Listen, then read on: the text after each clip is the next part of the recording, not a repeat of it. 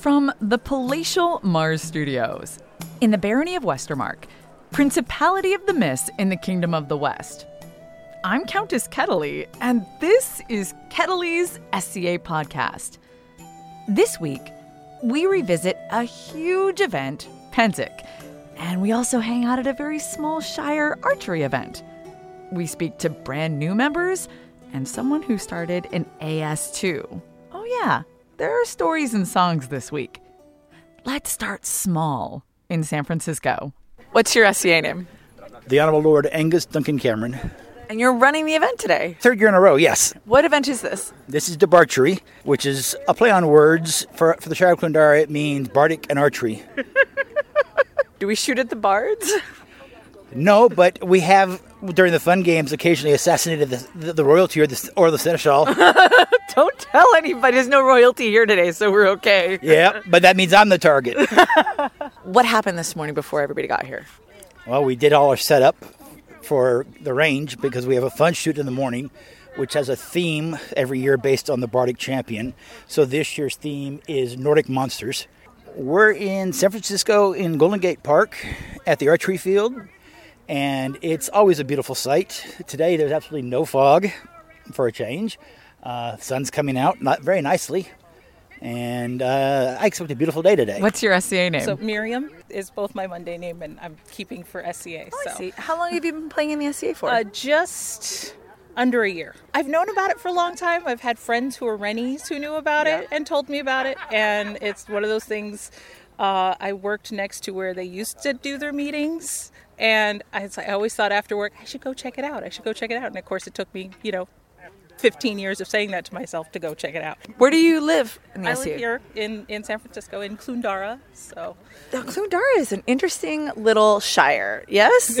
It's very small, you know. It's it's hard to do local events in San Francisco, of course. So did you do did you help set up this event at all? yes, yeah, I've been here since. Actually, I think it was the first one here. What did you do? I helped. Well, actually, I helped paint targets. I helped put up the targets. Um, I've been helping set up the shades. Do you do archery at all? I've tried it a couple times. I wouldn't say I really do it. you know, like my very first shot, hey, that was pretty good, and then the next one, not so good. Are you doing any barding today? no, I'm not really a performer as much as I wish I was. So you're just here looking fabulous. Yeah, just just enjoying the, the company of, of fun people. It was a really fun day too, and I was lucky to snag an interview with an SCA legend, Sir John. What's your SCA name? Sir John Fitzrofe. What was your first event? 12th Night AS2. How did you find out about the SCA? Total random chance.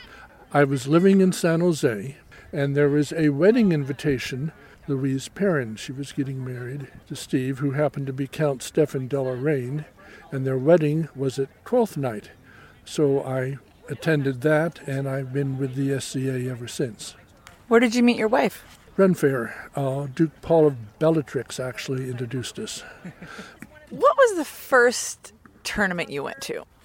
May event at the airplane field in Tilden Park. Authorization where you put on a borrowed great helm filled with about two inches of foam rubber. One size fits all. And also the sweat of everyone else before you. You were given a shield. I got killed in the first my first fight, but I, I liked it so much that I just kept after it. When did you become a knight? Uh, I, it was actually in Atenveldt. The uh, current king, Stefan de Lorraine, and the crown prince, Stephen Black Eagle, went down to Atenveldt because they were just becoming a kingdom. And after a series of long fights with Duke Henrik of Havn, I was very much to my surprise knighted. You're a pelican and a laurel? How did that all happen? Well, the Pelican, I was the first Kingdom Sciences officer, and we set up college and other things and service to the kingdom as Master of Sciences. I actually, at that time, I was doing armoring. I also provided the first easily accessible helmets in the society, the notorious Freon drum helms. Oh, that was you, huh? Yeah. I worked originally for my brother in a refrigeration shop. One day, while reading through an, armor book on the history of armor, I looked at a stack of used Freon drums. Literally, the little light bulb came on over the head. If I cut the bottom of one of those off, and cut a T slot in the front of it and put some bars on it, that would make a helmet. And they just happened to fit Army surplus helmet liners for military helmets, which made a very comfortable fit, and air ventilation and everything else. So I started using up our drums because they were now had become non-returnable, turning them into helmets and selling them for I think 20 bucks or something like that. and the original ones were about an eighth of an inch thick, and they were for high pressure vessel. You had a mace too at one point, right? Yeah, a very big mucking mace, built on a sledgehammer handle, with a about a 12 inch long head rolled up of carpet with a jean leg over that and a two pound fishing weight at the other end as a counterbalance. I kind of introduced the need for chin straps. I swung a dropping blow which rose, and I hit something, and then I'm bringing it back down, and everyone is screaming, hold, but it was too late. What I thought was him sticking his head up was just the helmet which had lifted halfway up his head, and I then drove back down on top of his head. He wasn't hurt. But still. After that, we started requiring chin straps. Not only did I get a chance to chat with Sir John, I also had an opportunity to check out a weapon I'd only ever read about. And what's your SCA name? Bridget O'Connor. What do you have here today? I have an Atlatl and an Atlatl dart.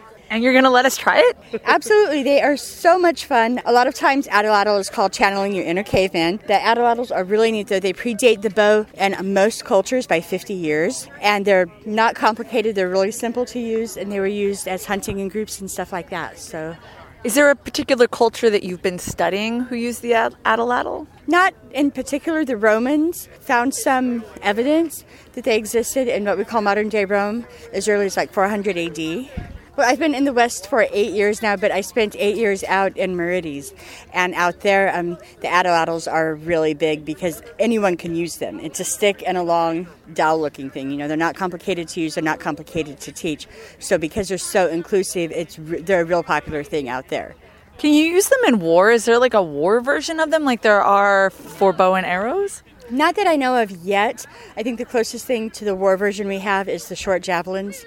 Um, so not yet, and part of that I think is because of just the velocity that can be channeled through the stick. Like I said these were used by early hunters, and they would take down tribes of people would take down mammoths and large game with these. So I'm not quite sure how that would transcend to to war. Have you shot this before? Absolutely. I'm excited to watch later. Yay! Thank you. I'm excited to have you come out and look, and you can try it too. It's it's like I said, it's not complicated. It's just a little practice. So fun. So I did mention stories and songs, and a revisit with Pennsic. And we're going to start our chat with an armorer, storyteller, creator of the Viking Home Companion, friend of the podcast, uh, Torvald Torgarson.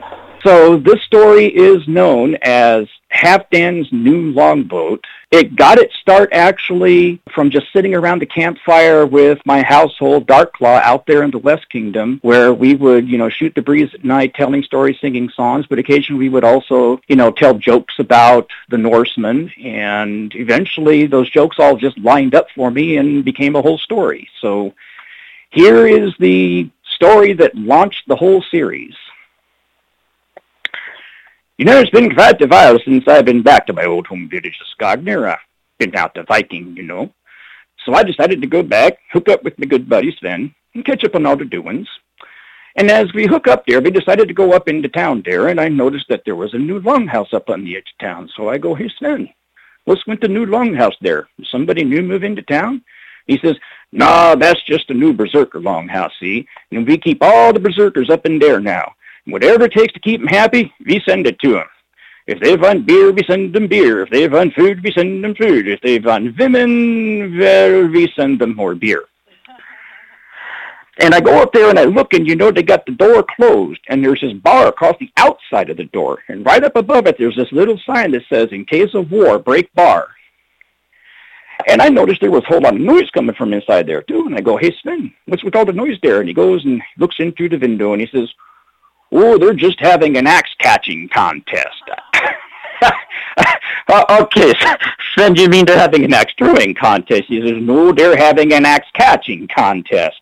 Oh, ow, um, whoa. Um, Harold just missed there. oh, that is going to leave a scar, and that is not a pretty sight.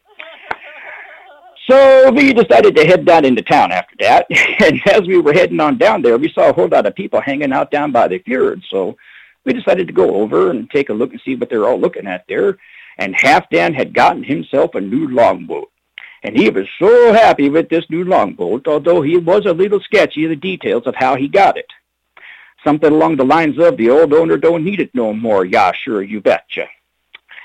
Now, I have to admit that it was a pretty nice longboat, you know. There was a little fire damage up on one end and a few axe blows on the side there, but other than that, it was in really good shape.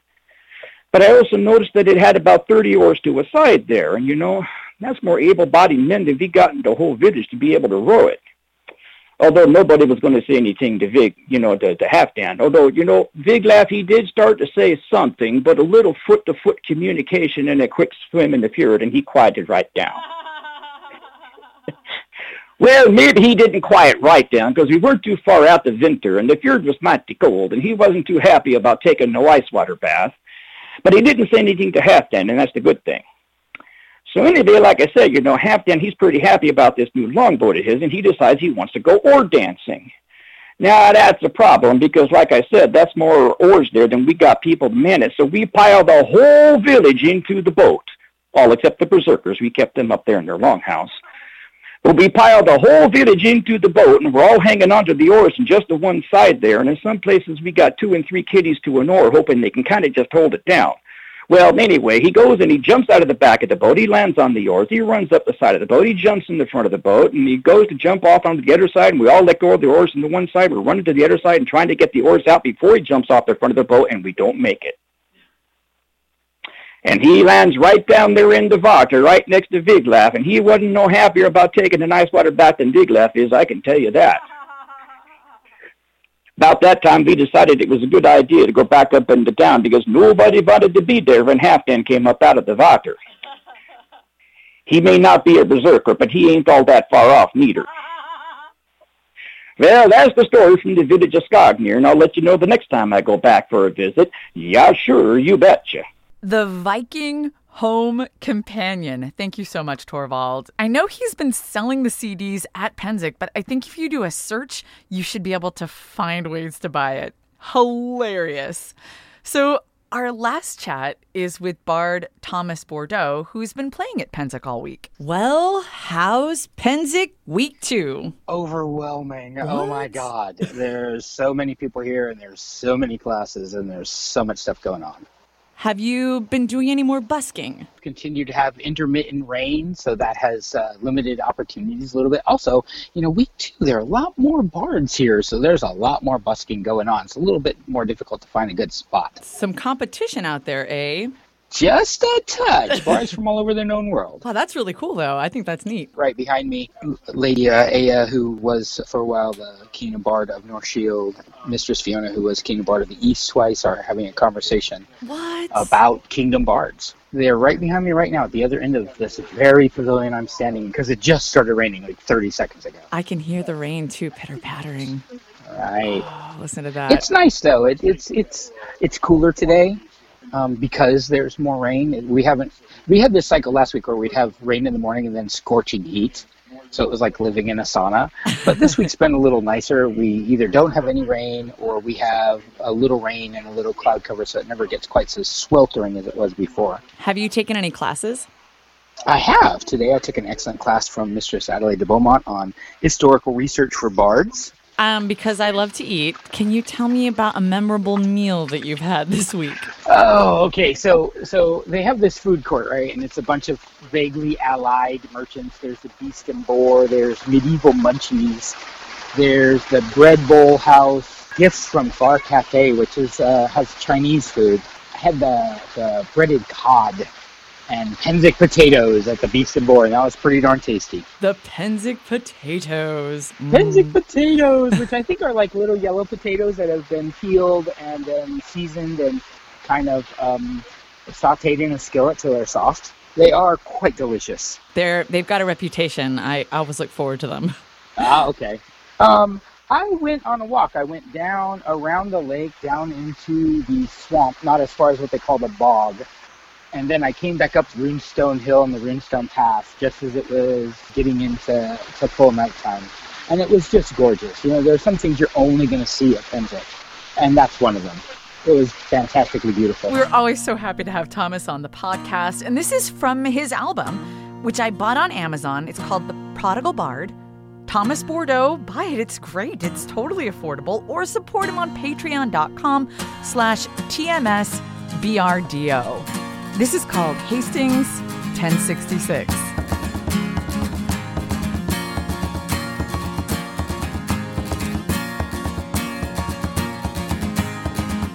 We sailed our way across the treacherous channel to confront the usurper with promises old to take England's crown or to die in the battle that the Duke should be king as King Edward foretold.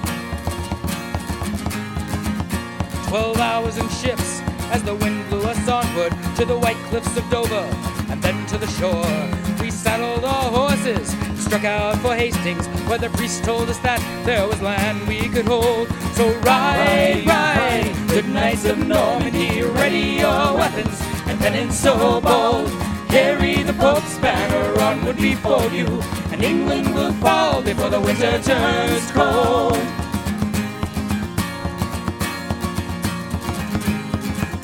At Hastings we waited for Harold in battle and sent him a message. This downfall foretold. Duke William has sworn he will hear your death a rattle and take all of England to have and to hold. Now just two weeks before, at a bridge up in Stamford, King Harold had sent his own brother below. But now he faced William's knights, armored for battle, and fought us as though he was shot all in stone. So ride, ride, good knights of Normandy, ready your weapons and pennons so bold. Carry the Pope's banner onward before you, and England will fall before the winter turns cold.